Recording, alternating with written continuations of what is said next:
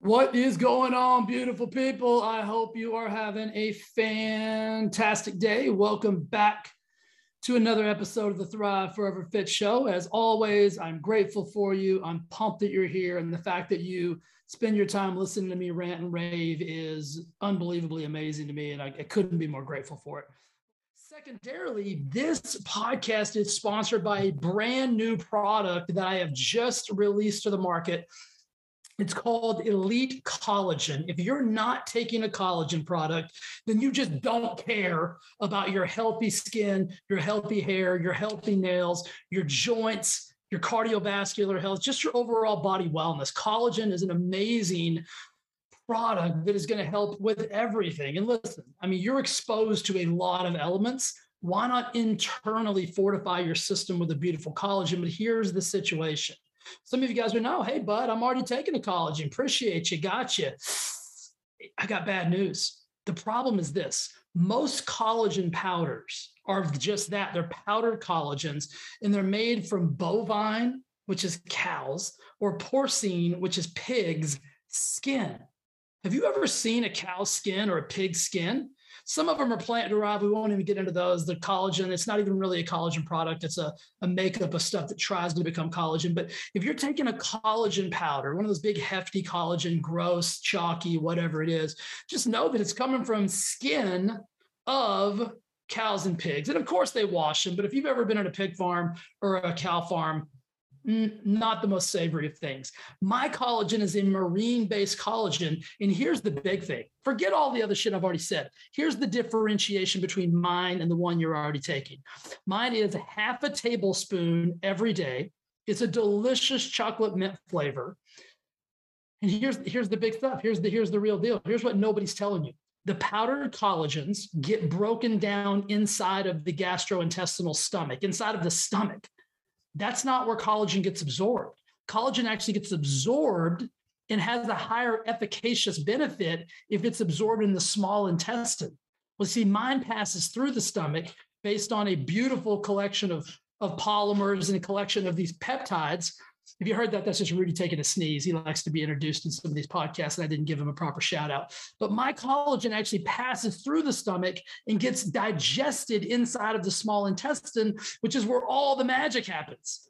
Your powder product's not even making it there. So you're getting very minimal, if any, efficacious um, effects from drinking that chalky, gross tasting powder product. So if you're interested, just go to thriveforeverfit.com, go to my store. You'll see Elite Collagen on there. You can pop me a note. I'll give you all the details. It is unbelievably amazing. I've been taking it for a while um, because I've been testing it and, and creating it and everything. Guys, it is revolutionary and it is unbelievable. I can't wait for you to try it. Elite Collagen. Go grab yourself some today. Take care of your skin.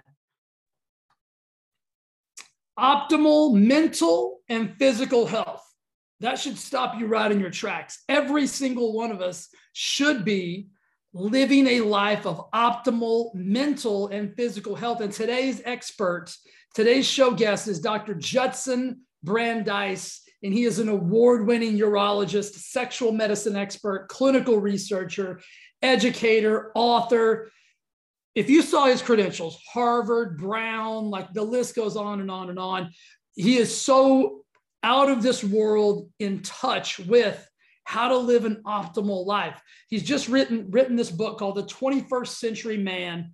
It's a massive book. It looks like War and Peace. It's been called the Dude Bible, the magnus opus of men's health. And ladies, just because I'm talking about dudes and men's health and all that stuff, there's going to be tons of information in today's show for you. And hear me here, hear me. You've got an obligation to listen to this info so you can tell your husband, so you can show your husband, your significant other, your brother, your dad.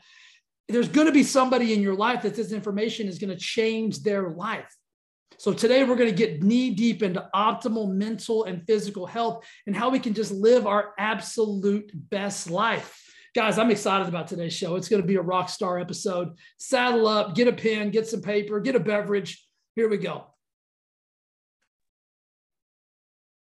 Doc, welcome to the show. I am so excited about this, man. You and I just talked for five or 10 minutes before we said uh, hit play, but this book is awesome. Like, I am so thankful you sent this to me. I'm an avid reader and I cannot wait to dive into it. So, thanks for being on the show and uh, let's change some lives today. Absolutely, Jay. Thanks for having me. I really appreciate it. Yeah. So, the 21st century man, like, as a as a guy who I'll be 48 in like 50 days. So I'm, I'm coming up on that 50 that 50 number and it's weird. Like i don't know i don't even know how, how old are you doc? I'm 55 okay so maybe you can probably shed a little insight on this for me. I never really think about my age. Like i don't think about it at all. I feel like i look young i'm physically fit all those things. But as i've gotten you know like when i start thinking about turning 48 i'm like oh my god i'm close to 50 like what's happening inside outside the whole nine yards? And so this book is right up my alley. I can't wait to, to read it and dive in. Why'd you write it? Like, what was the, the premise behind like, you know, the, the collection of all these ideas? Yeah. You know, the reason I wrote it is because I really care about my patients and I wanted to help my patients. And I, have had the privilege of going to some of the best institutions of learning in the United States. And I, I felt an obligation to kind of give back. And erectile dysfunction in men over the age of 50 is really kind of an interesting problem because it's kind of like you have to master the physical realm and then the mental health realm and the emotional health realm and then the relationship realm to get to the top of the pyramid where sexual health really becomes uh, an issue right if you're physically unwell you're not right. having sex if you're mentally unwell if you're depressed if you're anxious if you haven't figured out work life balance, you're not having sex. If you're emotionally a wreck or your relationship is a wreck, you're not having sex. But if all of that is aligned, then sexual health becomes really important because it's kind of like the, the icing on the cake.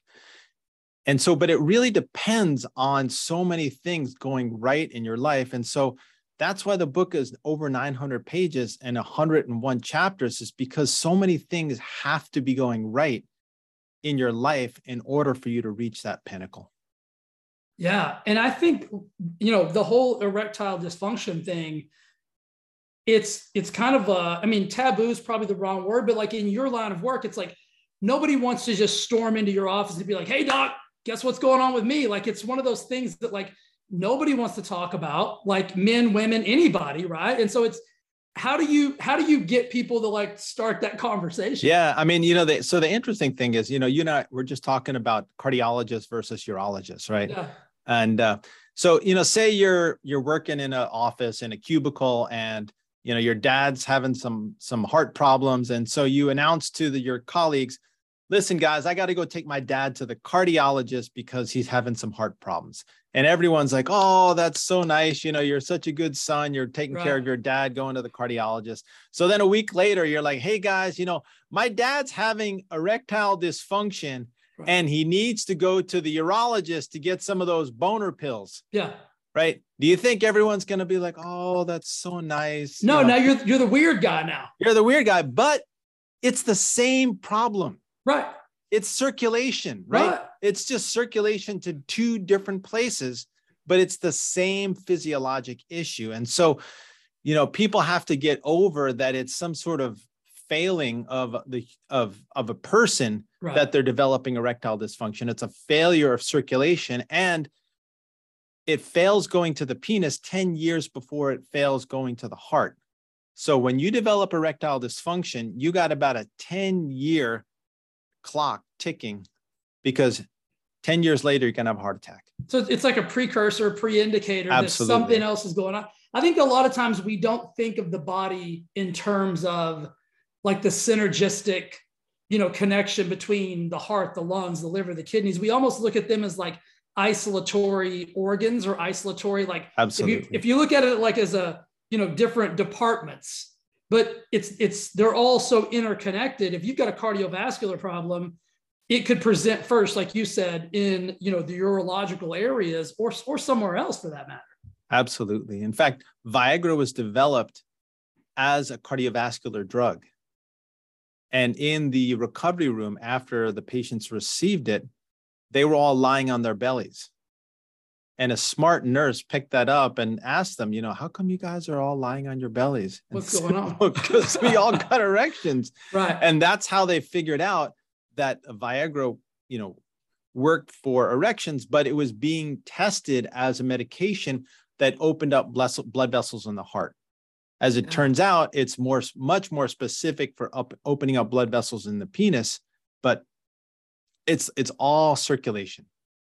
From that perspective, Doc, when you're talking about circulation, right? Because I I talk a lot about like inflammation being being like one of the precursors to you know every disease out there usually starts with some form of inflammatory response mm-hmm. you know whether it be systemic or whether it be you know isolated when you're talking about blood flow and things like that whether to the heart or to the penis or to what other what organ it is are there and, and based on what you said i think the answer is yes are there different flow states and like you said it presents first in, in the, the uro, urological area before the heart and why is that? What what's the mechanism yeah so there? i mean that's a great question. The reason it presents in the penis first is because the blood vessels are smaller. Okay. Right the blood vessels in the penis are one or two millimeters and they're peripheral right? They're on the periphery versus the heart blood vessels are three to four millimeters and they're central right? So the heart's the first thing that gets blood. The penis is one of the last things that gets blood and so you're going to clog a one or two millimeter artery a lot earlier than you're clogging a three to four millimeter artery. Okay.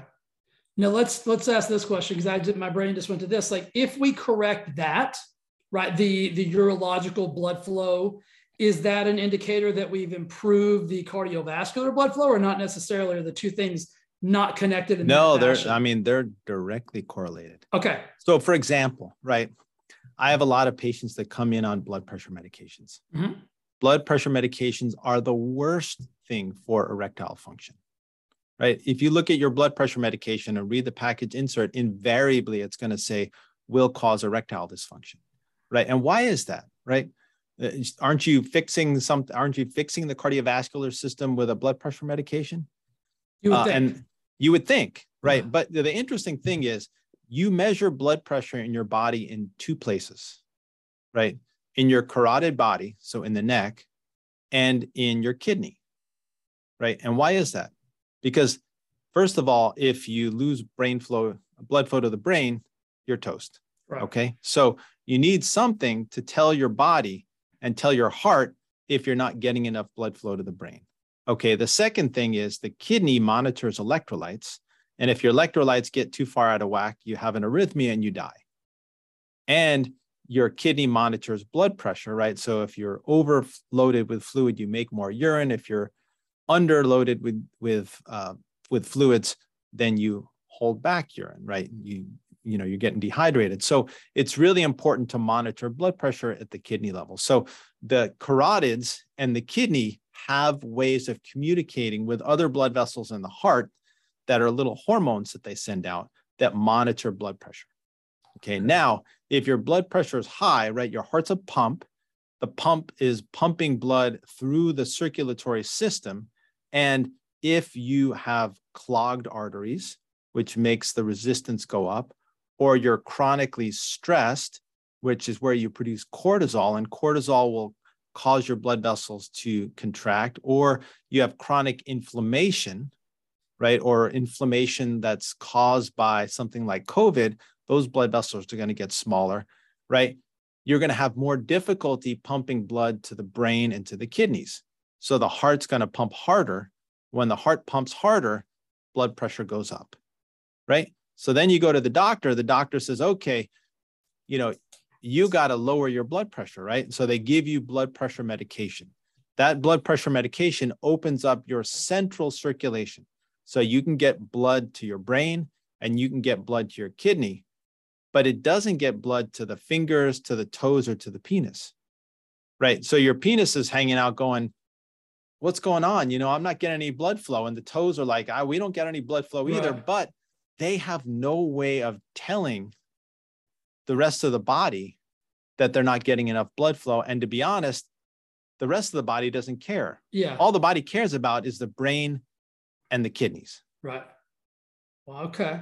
I think that's eye opening for a lot of people. I think a lot of people wouldn't even think that. I think they would think that just systemically you got the same amount of blood flow, you mm-hmm. know, as okay, that makes beautiful sense. Your body so, is constantly changing the amount of blood flow, and it's it's done through this amazing molecule called nitric oxide. And right. so one thing that I do for a lot of my patients to get them off their blood pressure medication is to put them on a nitric oxide booster. So I actually uh, I created and bottle a nitric oxide booster called Affirm, mm-hmm. uh, which is available from affirmscience.com. And what that does is it replaces or repletes your storage of nitric oxide either through L-citrulline or through nitrates, and that will help improve the flexibility of blood vessels and get blood flow to your peripheral circulation. Explain nitric oxide just a little bit, like kind of in, you know, from a just a little more detail, doctor. Yeah, what, yeah. what does it do and like why Absolutely. does it why does it increase blood flow? Absolutely. So it's released from nerves. Okay. And when it's released by nerves onto blood vessels, it makes this stuff called CGMP, cyclic GMP. And the more cyclic GMP you have, the more that blood vessels open up, right? But blood vessels can't stay open forever. So there's a class of, of enzymes called the phosphodiesterase enzymes, the PDE enzymes. And what they do is they inactivate cyclic GMP so that blood vessels close. Now, the genius of Viagra was that uh, actually it was in a lab that a, a good friend of mine runs. And what they found was that it blocks PDE5, right? So there's PDEs all throughout the body. In the brain, there's PDE1. In the eyes, there's PDE6. In the lungs, there's PDE4. In the penis, it's PDE5. So if you block PDE5, then you keep cyclic GMP and you keep blood vessels open. So mm. it's important that you have enough nitric oxide to keep blood vessels open, not only in the penis, but also everywhere in your body. So nitric oxide, when you replace it, will improve cognition because it improves brain blood flow. It improves athletic performance because it improves blood flow to muscles and to uh, you know to arteries. Uh, it improves blood pressure because it makes blood vessels more stretchy so that your heart doesn't have to pump as hard to get blood to uh, the places in the body. I think a lot of people probably have heard of nitric oxide in like the world of like sports nutrition because yep. for a while I think that's it kind of got a big pop there and like the pre-workouts and these these workout things because it was supposed to drive more blood. Is that was that was kind of yeah, the- absolutely. I mean, there's two there's two supplements that I I ask all of my patients to take. One is the Affirm nitric oxide booster, and the other is creatine monohydrate. You know, those are that we a lot of us take more supplements than that, yeah. but those are the two that really have hundreds or thousands of papers written about them to show that they really and truly genuinely work. I take both of those on a daily basis. So creatine is something that I took a long time ago, like when I was a youngster, when it kind of 1st uh-huh. came out, came out in the world of bodybuilding. It's like, hey, right. if you want to get jacked, like you got to get on creatine. You know, which was you know a little bit of false marketing. But as a as I'm aging now. I've been on it for the last few years um, on a daily basis, just because of, like you said, there's so much clinical data. Can you talk a little bit about that? Because I think when somebody hears the word creatine, they think, "I'm not, I'm not a bodybuilder. I don't play football. I'm not, you know, any of those things." But like, good for men, women, like anybody. Like, yeah, I mean, it's good for for anyone, um, but you really only need it if you're exercising or or you're physically active or you're doing something that requires a lot of ATP. So ATP uh, is I'm, I'm I'll go a little biochemical on you, um, but it but it's kind of cool biochemistry, right? So ATP is our source of energy in the body, right? That's what we use to to store and to utilize energy, right? And so it's a, it's adenosine with three phosphates. That's why it's called adenosine triphosphates.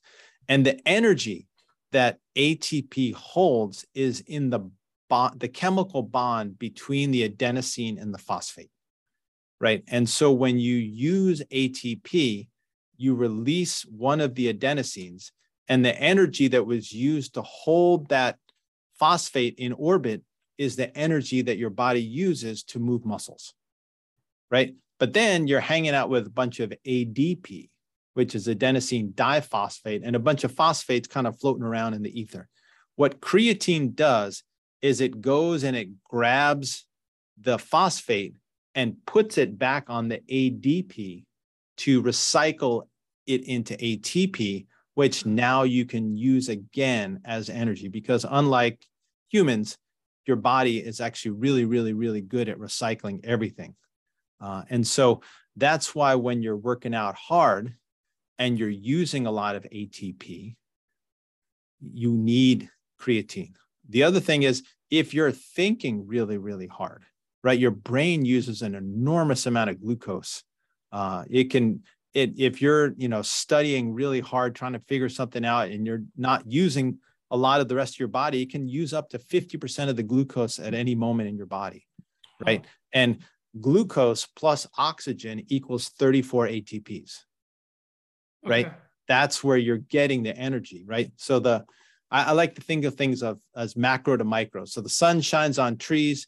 Trees have chlorophyll. Chlorophyll grabs that energy and stores it. And where does it store it? It stores it in sugar, glucose, fructose, sucrose, right? And then as a as a, a mammal, we eat the sugar from plants and trees and stuff like that. And then we use that sugar for our energy by combining it with oxygen and combining glucose plus oxygen, we kick out 34 ATPs, plus we make water and we breathe out carbon dioxide, right? Those ATPs then go and get broken down into ADP, and that's where the creatine comes in, is they add the phosphate. And that's our biochemistry lecture for the day. Love it. Love it. Love it. you know, when, when you're, I, you know, in the world that I'm in, Doc, like I help people like with, you know, human optimization I have clients that have lost over 100 pounds, some that are just starting their journey to lose over the 100 pounds. You've been, you know, you see a lot more in stage than, than I do, being in the medical community and research and, and all the things that you've done. Are you seeing an increase in, and I don't, I want to say this appropriately because there's, I don't think there's any real right, right scientific way to say it are we are we getting unhealthier or does it just seem like we're getting unhealthier? Yeah i mean i think covid accelerated a process that was that was ongoing. Okay. Um you know a, a small percentage of people uh, myself included had a little bit more time during covid and were able to get into better shape but most folks um, really just lost it. A lot of people started drinking more. Uh, the stress levels are through the roof uh, you know, it seems like everyone's angry at each other these days. People are, yeah. are stress eating. People are, and the other thing is, right, in order to get protein, protein's really hard to get, right? You need fresh beef or fresh fish or fresh chicken or, you know, fresh eggs. During COVID, we weren't getting a lot of that stuff. What were people eating? People were eating carbs, right? Cup of noodles or bread or, you know, things that lasted longer. Protein is a lot more difficult food to get and it's a lot less calorie dense than you know ice cream or you know uh, things that are, are relatively easy to pro- and cheap to produce. Right. And so uh, a lot of people got fat a lot of people started drinking a lot of people uh, you know got depressed you know it's it's not that exciting being on a computer all day. Yeah I, you know, I ask that question because I, I, just look at my, you know, my guy friends or, you know, just men in general, kind of, you know, like when I'm in an airport or whatnot. And we seem to, you know, I think back to like my, my grandfather's generation. Like, you know, he worked in the oil fields. He was in good shape. I mean, he was just, you know, he was a, you know, just a dude. I think what I see now is like we've, we've progressed to a, a higher state of, of lack of health, which, prob- which probably, yeah Go ahead. Man, I'm just watching these freaking advertisements on Meta, right? Yeah. So now we're just gonna sit our fat asses on the couch yeah. and like imagine ourselves in Mortal Kombat playing, Into you know, flying around reality. and like right. like like our bodies are just gonna wither away. We're just gonna be like like something out of Star Trek, you know, a big head with with a big yeah. brain and big eyes and like no arms and legs. I mean, it's I, where's it gonna end? Your father, your grandfather's generation had testosterone levels that are 30% higher yeah. than the levels that we have now because the body is smart, right? your body knows your level of activity. So if you're like back in the day hunting, killing wild boar out on the field, your testosterone had to be sky high because wild boar don't like to be killed. And if you were a farmer or working on the oil fields, your testosterone was pretty high, not as high as the the the the, the hunters, but it was pretty high, right? But if you're sitting behind a computer every day, and or you're putting your your laptop on your lap, you know, heating up your testicles, and you're eating a bunch of processed food and plastics and whatever else is in our food these days, your testosterone is going to be low because your body's going to say, you know, I don't need to make that much testosterone. You know, you're not being attacked by anyone. I'm, I'm glad you brought that up because I, I think that's one of those those things that can be correlated. You know, we talked a little bit about sexual, you know, dysfunction or erectile dysfunction earlier. What's the, yeah, I think a lot of people think erectile dysfunction, oh, you must have a testosterone problem. Is there a direct correlation? And if if it is, no. what okay. I think you that's know, a misconception. Yeah, it is a misconception because you know the thing is like if you don't have a high testosterone, you're not going to want to have sex, but right. you know you still are. You know if you have a good cardiovascular system, you'll still be capable of having sex, right? So testosterone gives you that drive but it, you know it's not just testosterone does so many things for us. It's the number one most important growth factor for men. So you're 12 years old your testosterone's low you're this little scrawny kid. Then when you're 14 your testosterone or 15 your testosterone goes to a thousand. And within a couple of months or a couple of years you know you've grown eight inches 10 inches you put on muscle you've grown pubic hair your penis grows uh, you got oily skin, you know, your hair grows in. All these things happen because of testosterone. And you peak out when you're 20. Okay. You know, your testosterone hits 900 or 1,000. And every year after that, you drop one or 2%. That's what I was going to ask. So I think that I've, I've read a bunch of different statistics that say by the time you're 40, your testosterone is the half, of, or it could be half of what it was. When could be, 20. but you know, it shouldn't shouldn't be. What it could be. What, what would you look for, Doc? And I know that the testosterone number, like when you go and get your, your blood work done, I mean, the range is like, you know, it's huge. What yeah. what should people really be paying attention to? Like, what is there a number that matters? Is there another marker along with testosterone that we should be looking at? What's yeah, I mean, it's it's uh, what that's a really great question because it, it is like the range is 300 to a thousand.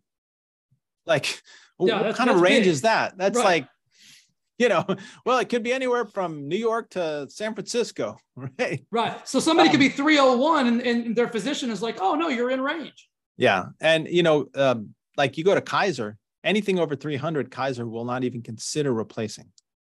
Right. But it's more, how are you feeling? Right. You know, are you depressed? Right. Uh, are, is your energy low? Is your uh, motivation low? Is your libido low?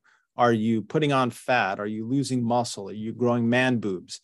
All of those kind of things uh, are indications of clinically low testosterone. So I've had guys with testosterone of 200 that are like, I'm doing great. You know, I'm exercising every day, and my, you know, my wife and I were, you know, we have a lot of fun.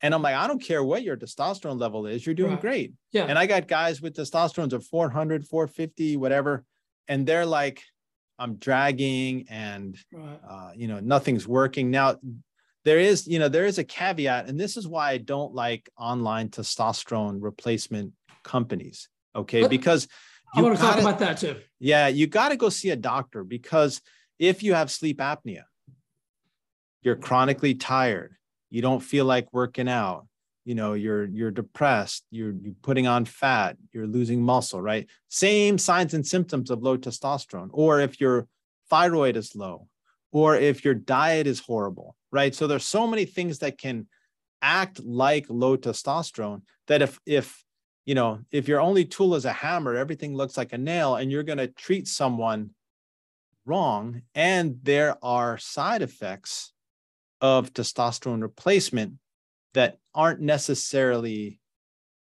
horrible, but but can be. Yeah. And if you're not managing testosterone properly, you can really mess yourself up. You know, I think the the world of hormones has kind of gotten just turned into a little bit of the wild west. I mean, it is. So, you, yeah. Um, I have I've written three really good ebooks that are totally free. So if you go to my website, which is Brandeis MD, B R A N D E I S M D dot com. and then go, I have a media tab, and then you drop down into ebooks. I wrote a testosterone ebook on like all the different testosterone replacement therapies and what testosterone is, where it's made of, the pros and cons and everything like that. I wrote another one on testosterone levels. So what levels can you expect from there's so many different ways to replace testosterone. You can do intranasal, you can do uh, uh, under the tongue, you can do in the mouth, you can do gels, you can do creams, you can do subcutaneous injections, you can do intramuscular injections, you can do pellets, you can even do it transrectally. Um, that wouldn't be my favorite way. Yeah, I was about it, to say that's that. yeah. You, yeah. no, nobody's asking for that yeah. one, Doc. Like that's a yeah. la- that's last case scenario. you know, it actually is interesting. It actually gives you very good levels for about four to about four hours. Uh, is that so because of order, the the, yeah, the, well, tra- yeah, the, the transferability? The, yeah, the, rectal mucosa actually actually a very um, absorbent, a good, yeah. good absorbent space, but you'd have to give it to yourself basically three times a day. And no. that, uh, that wouldn't be really my preferred way of, of yeah. but, but it's really interesting. Uh, and, and it's interesting too, because there's going to be a new one coming out pretty soon, an oral testosterone, and they're going to be advertising on crazy, like on Roman and Hims and all that kind yeah. of stuff. And the levels you get are crap.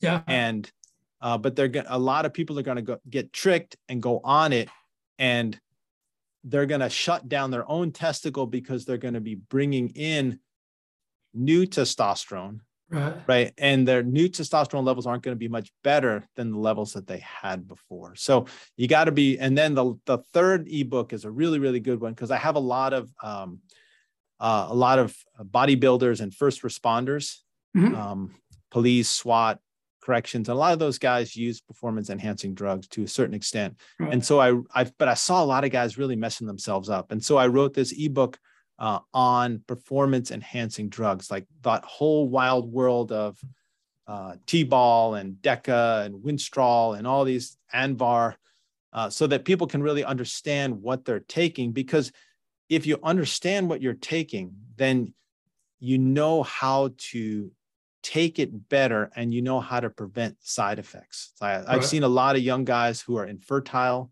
or who have to be on testosterone forever because yeah. they just got it from some bro at the gym. Some back alley, yeah. Yeah, you know, with some bro science and boom, you know, if you take a 19 NOR, you can knock out your your your brain pituitary testicle axis for for years and years and years and so you really got to know what you're doing and uh, you know mother nature has has created this beautiful system and uh, and you really have to know what you're doing to mess with it.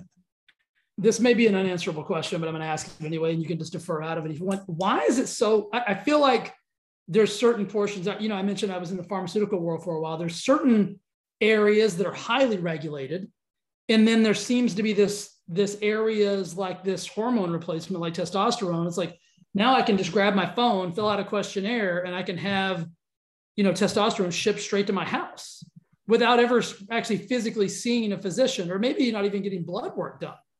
It, why is it so unregulated in, in that fashion? I mean, because it seems dangerous, like you're saying. Yeah, I mean, it's weird because it's regulated, but it's not regulated. Yeah. So I mean, it's a it's a it's a regulated drug. I have to put it on a special uh, pad. prescription pad, yeah. or I have to, to to e-prescribe it, but I need a special number. Yeah. I mean, they really make it very difficult. It's regulated almost like opioids are regulated, but it's at the same time, you know, you can go on, you know, Big Joe's testosterone.com yeah. and the, you know, they'll ship it out to you. So uh, that it's, it's, it, it is crazy. Yeah. What, uh, and what I would advise, and I think what you would advise is if you're in that realm, like, don't take the don't don't go the easy online version let's actually go see a a professional who can really guide you through that process. Yeah. And you know, honestly, please read my books.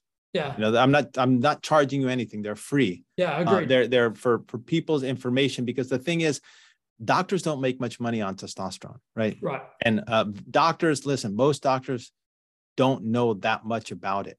No. They really don't. You know, I had a patient today. Uh, he said, you know, his his endocrinologist put him on testosterone, and didn't put him on Clomid. And he asked the endocrinologist, you know, shouldn't I be on Clomid? You know, is my testicles going to shrink?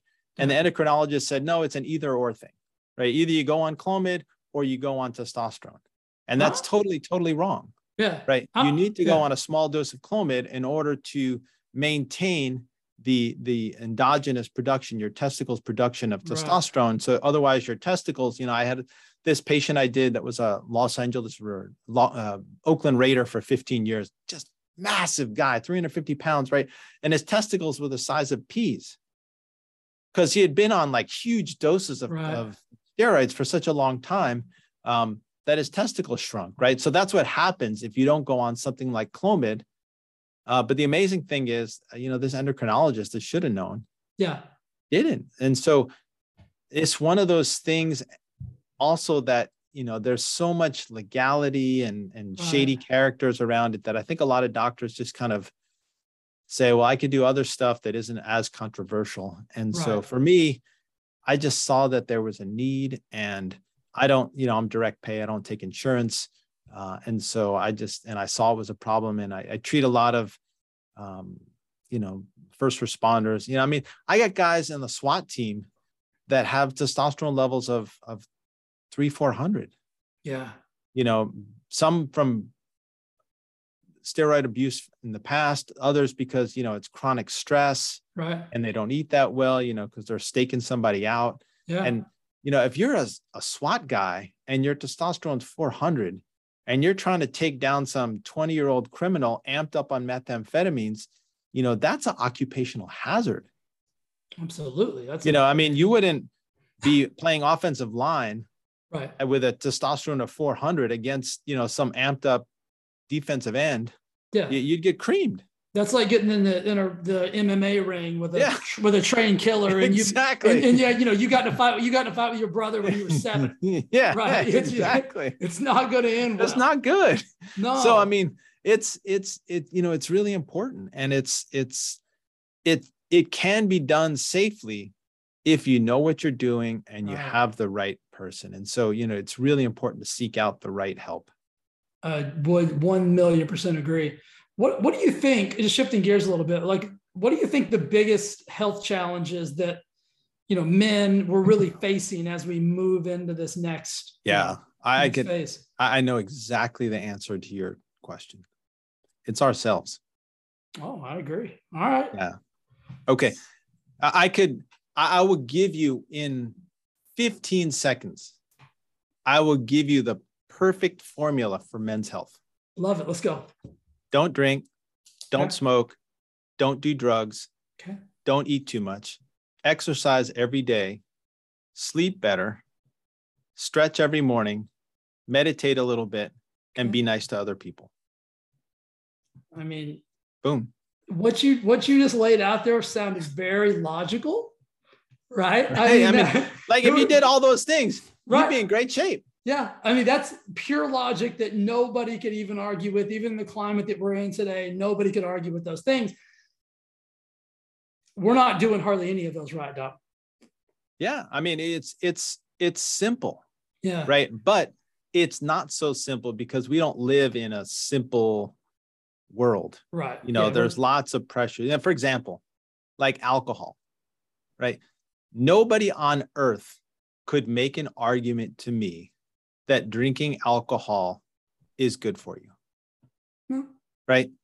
Nobody. Right. You know, like all these wine studies yeah. right. are sponsored by wine companies. Sure. Right? Alcohol is three things. It's a depressant, so it makes you sad.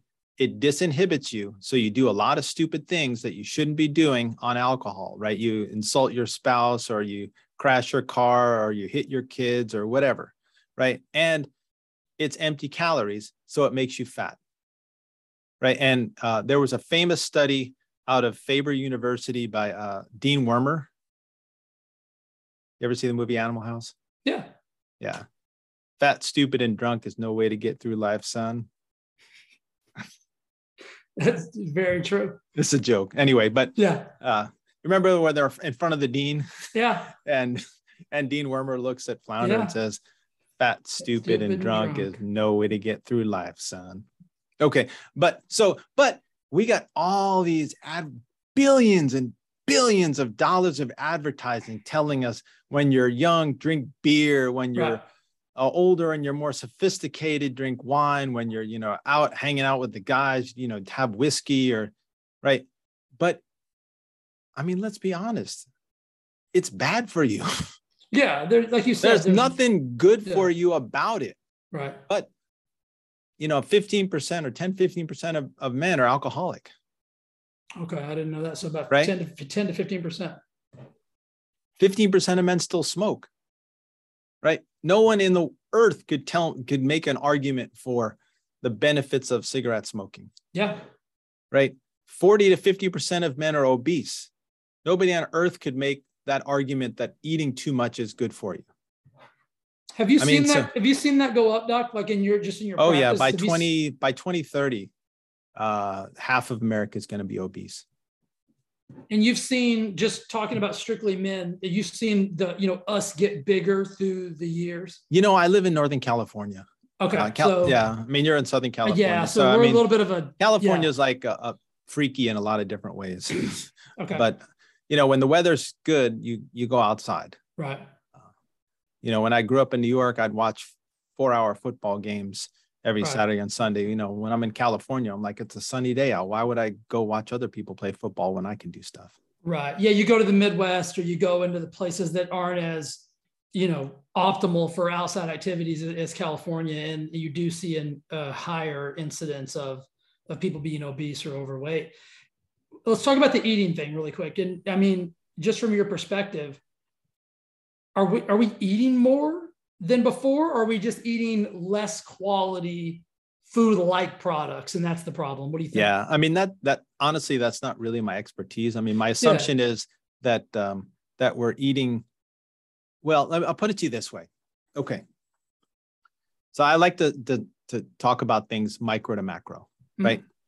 Squirrels right? I have that window. See the window behind my my yeah. Right. I look at squirrels. Okay. Right. What are squirrels doing during the day? Squirrels are climbing up trees. Yeah. They're knocking nuts down. Hmm. Then they're going down the tree. They grab the nut. They go find a place to hide the nut. They dig a hole. They put the nut in the hole. They cover it up.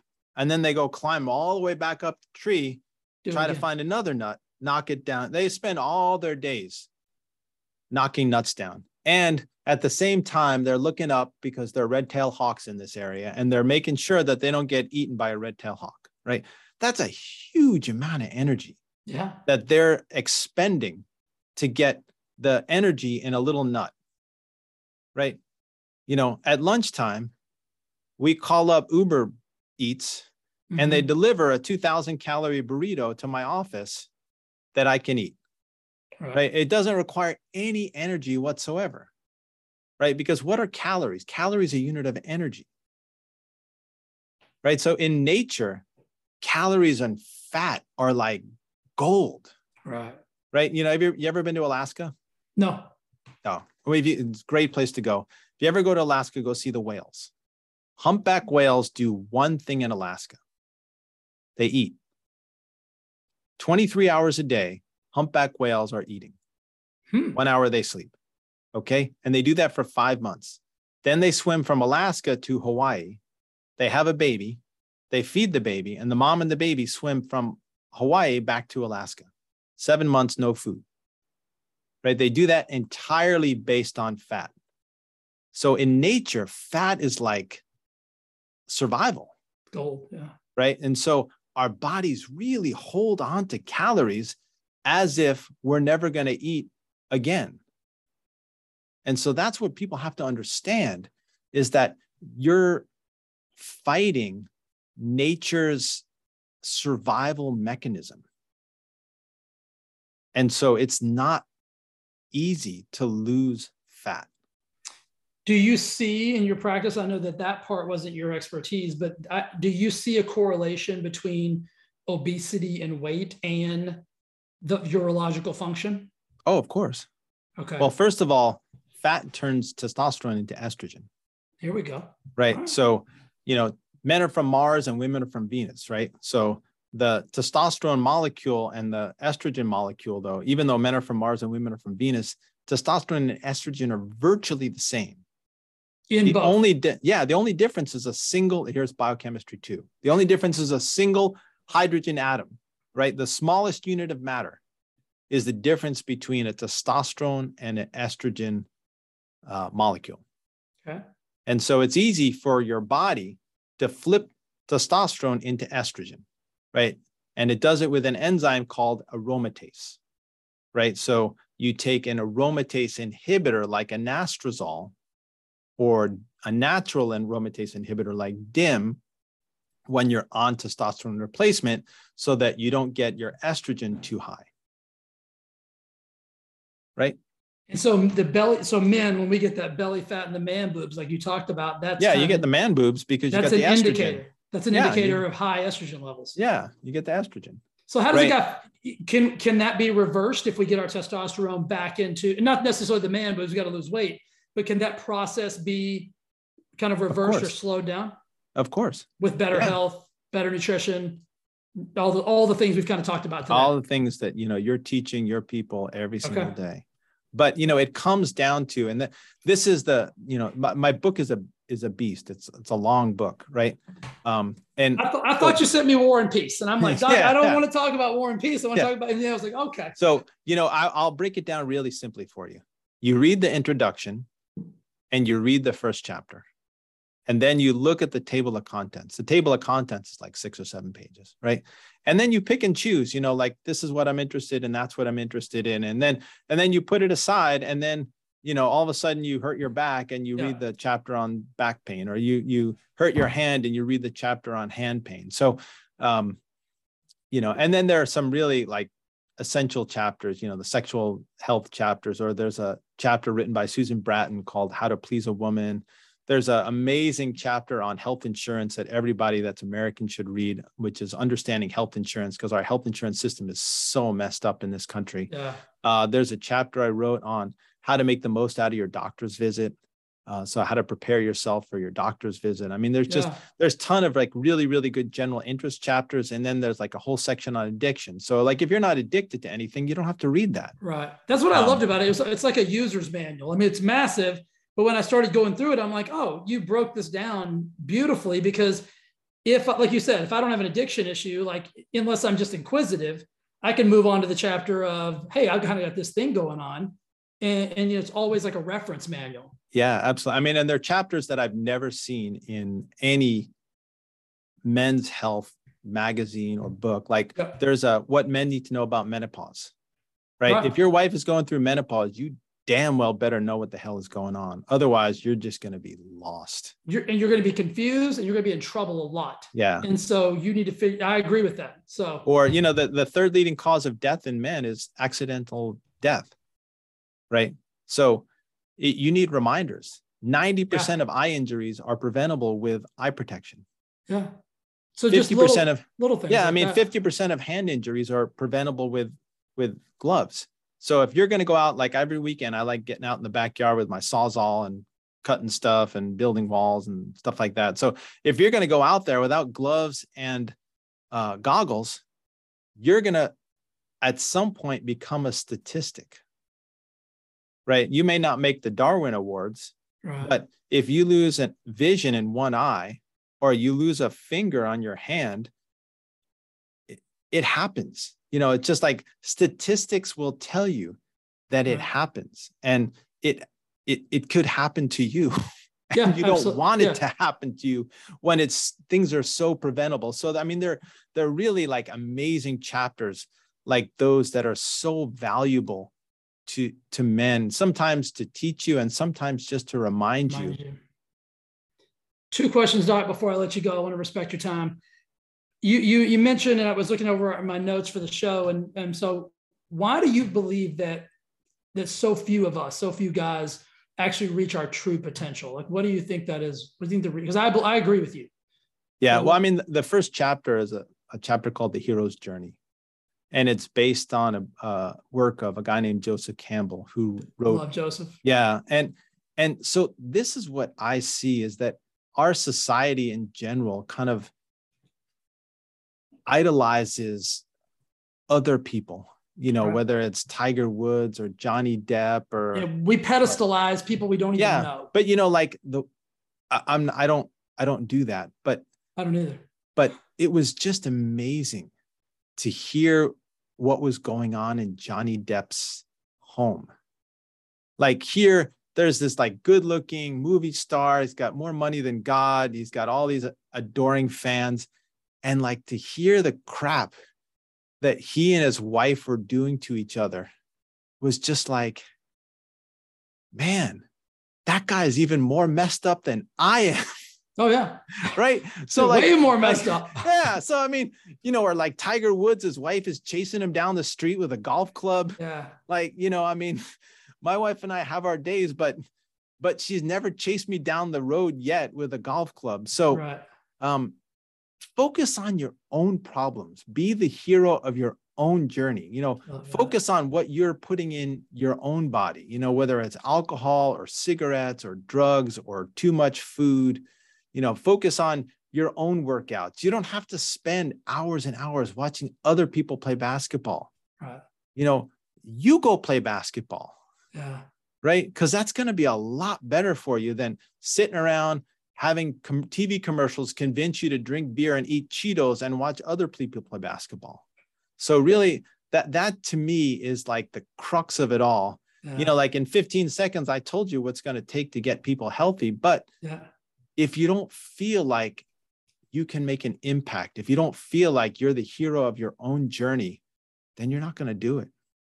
Could not agree more. I love that. I, that's what I thanked you for. Like on the inside of the book, Doc said, you know, hey Jay, you're the hero of your own life's journey, and I'm like, I'm gonna like this dude. Like I like that's that's that's total. You know, I I, I could have never met you, and I would have run around and be like, hey, you got to meet this guy. He's awesome. Last question, Doc, because this is something I live by, breathe. You know, we, by. we didn't even talk about sex. But. But I, we said it was going to be good. yeah. we said it was going to be good. I live and breathe by gratitude. And I'm, you know, I'm, I want to bring that up at the end because I'm grateful for you spending your valuable time with me and, and my audience and, and just changing perspectives and ideas. But you you mentioned something to say that how the health effects of gratitude. So what talk to me about that? Yeah. So the the last four chapters of the book, the last section. So one is inspiration, written by Brian Banmiller. He was a CBS News correspondent. He's he's interviewed every president, every major business leader, and he really talked about the the, the people that he met that really inspired him. Uh, and it, it's important to have people that inspire you to do better. Mhm. Uh, and then the next chapter was written by Bernie Churchill, who's uh, an outstanding pediatric urologic surgeon and one of the best teachers I've ever had. Uh, and he wrote about gratitude. And, you know, I, I felt a great debt of gratitude to him for teaching me so many surgical, but also life lessons. And then uh, Larry Binati is my uh, is a dear friend and a business consultant, and he wrote a chapter on legacy. Right. So when it's all said and done, what have you done to make the world a better place? Uh, and then the very last chapter was about my own sort of personal hero's journey and about how I I got to where I got to and and you know how I came to write the book. And so, you know, gratitude to me is is so important to to understand how to appreciate all the people that got you to the place that you are now because you know none of us can do it on our own Right.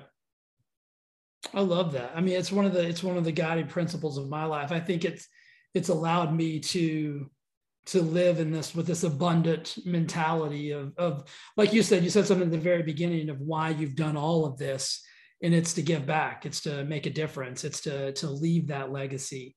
And I can tell you just based on the the small amount of time I've spent with you, the book, all the research I've done for the podcast, I think you're you're well on your way to you know to leaving a legacy that that you are going to be able to be proud of. Yeah well it sounds like you are too. So you know i appreciate that, love being on podcasts uh, with guys like you. I I think you're doing an amazing job. I, I looked up all the stuff that you're doing too Oh, and thank you, uh, you know i mean keep up the good work. I appreciate that. I feel like we need more people out there doing the the these types of things just spreading the word letting people know it's possible. I think a lot of times you you said something earlier and i'll, I'll we'll finish with this is COVID kind of exacerbated a lot of problems that we were kind of in the in the infancy stages of, and I think it also created a lot of new, you know, mental and emotional and, and you know psychological issues where people started thinking things weren't possible anymore. And I, and I know that's one of my passions is to to get people to, you know, not literally, but but to shake them a little bit and get them to to wake up and see like I mean everything's possible if you're just willing to make some of these small changes. Like you don't have to do everything we talked about today in the podcast all at once. No. I mean, eventually, eventually it'd be beautiful. Like if you're drinking, smoking, eating too much, not sleeping, not exercising, listen, I don't think Doc or I are saying like right now, stop.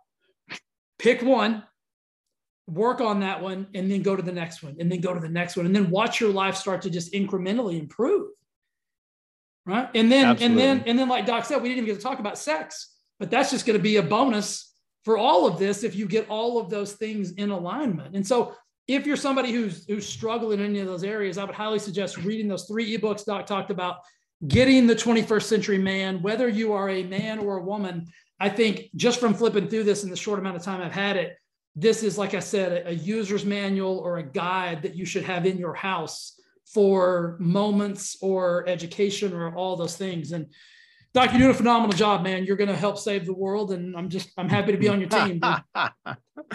awesome. Well, thanks for having me on. I really appreciate it. I appreciate you, brother. Thank you. All right. Take care. Bye, guys. Bye bye. Hey, before you go, I'd just like to say thank you again for listening to the Thrive Forever Fit podcast and watching on YouTube. It means the absolute world to me. And if you would, if you would do me one favor, and that is simply subscribe and review this podcast on whatever platform it is that you enjoy it on YouTube, Apple, Spotify, doesn't matter. I would absolutely be so grateful and so thankful if you do that for me. Thanks again for listening, and I'll see you again next week with an awesome, awesome episode. Bye.